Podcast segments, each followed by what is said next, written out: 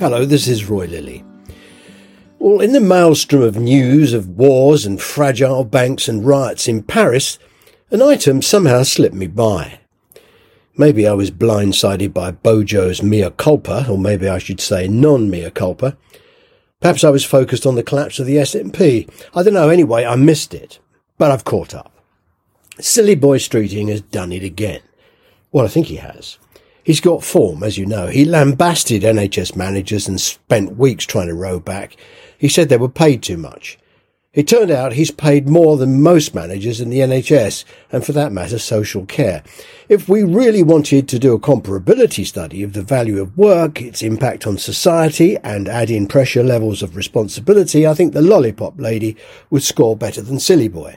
Never mind NHS managers, managers who deliver more for less year on year.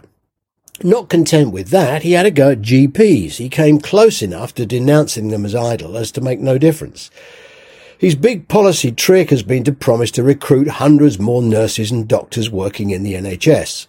He'll pay for it by changing the rules on non-DOMs. Travel restrictions during COVID meant 11% have already gone. In 2016, there were just 120,000 non-DOMs. Now there are probably under half that. And if the polls are, be, are to be believed, it'll be a case of, will the last non-DOM to leave please prune the magic money tree?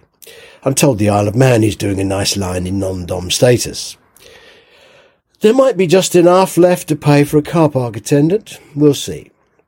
His latest Oz Sulatum, there you go, look that one up, is to announce that the Labour Party do not support the junior doctors strike. I don't know how I missed it, but I did, and here it is. I've linked to it uh, uh, in the e-letter this morning. Up until that point, the Labour Party, when pressed about strikes, had always deployed the lost motorist defence. A motorist is lost in the one-way system in Dublin.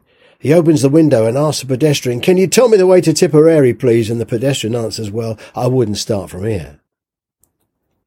How would you deal with the strikes in the NHS? I wouldn't start from here. Then they deflect the questioner by trailing off into the importance of talking and blah blah. The upshot is obvious. They wouldn't pay the nurses 19% nor the junior doctors 35%. Well, now it's official. Labour does not support industrial action. They seem to have overlooked their roots, embarrassed by their history, disowning their very raison d'etre.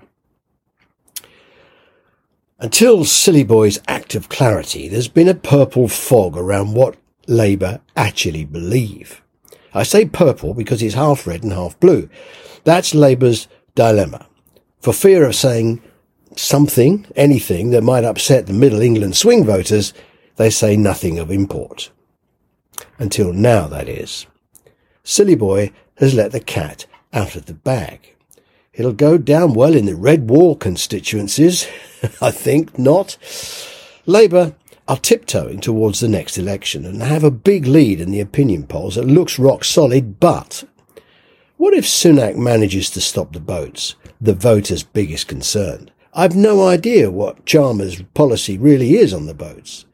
According to gossip, he's been consulting EU think tanks and Tony Blair for ideas. He needs a policy, policy platform urgently. Non-DOMs won't fix the NHS.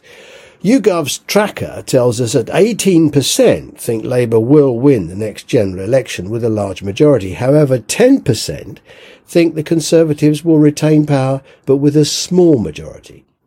And there's more. The 2023 boundary review's recommendations are due this summer.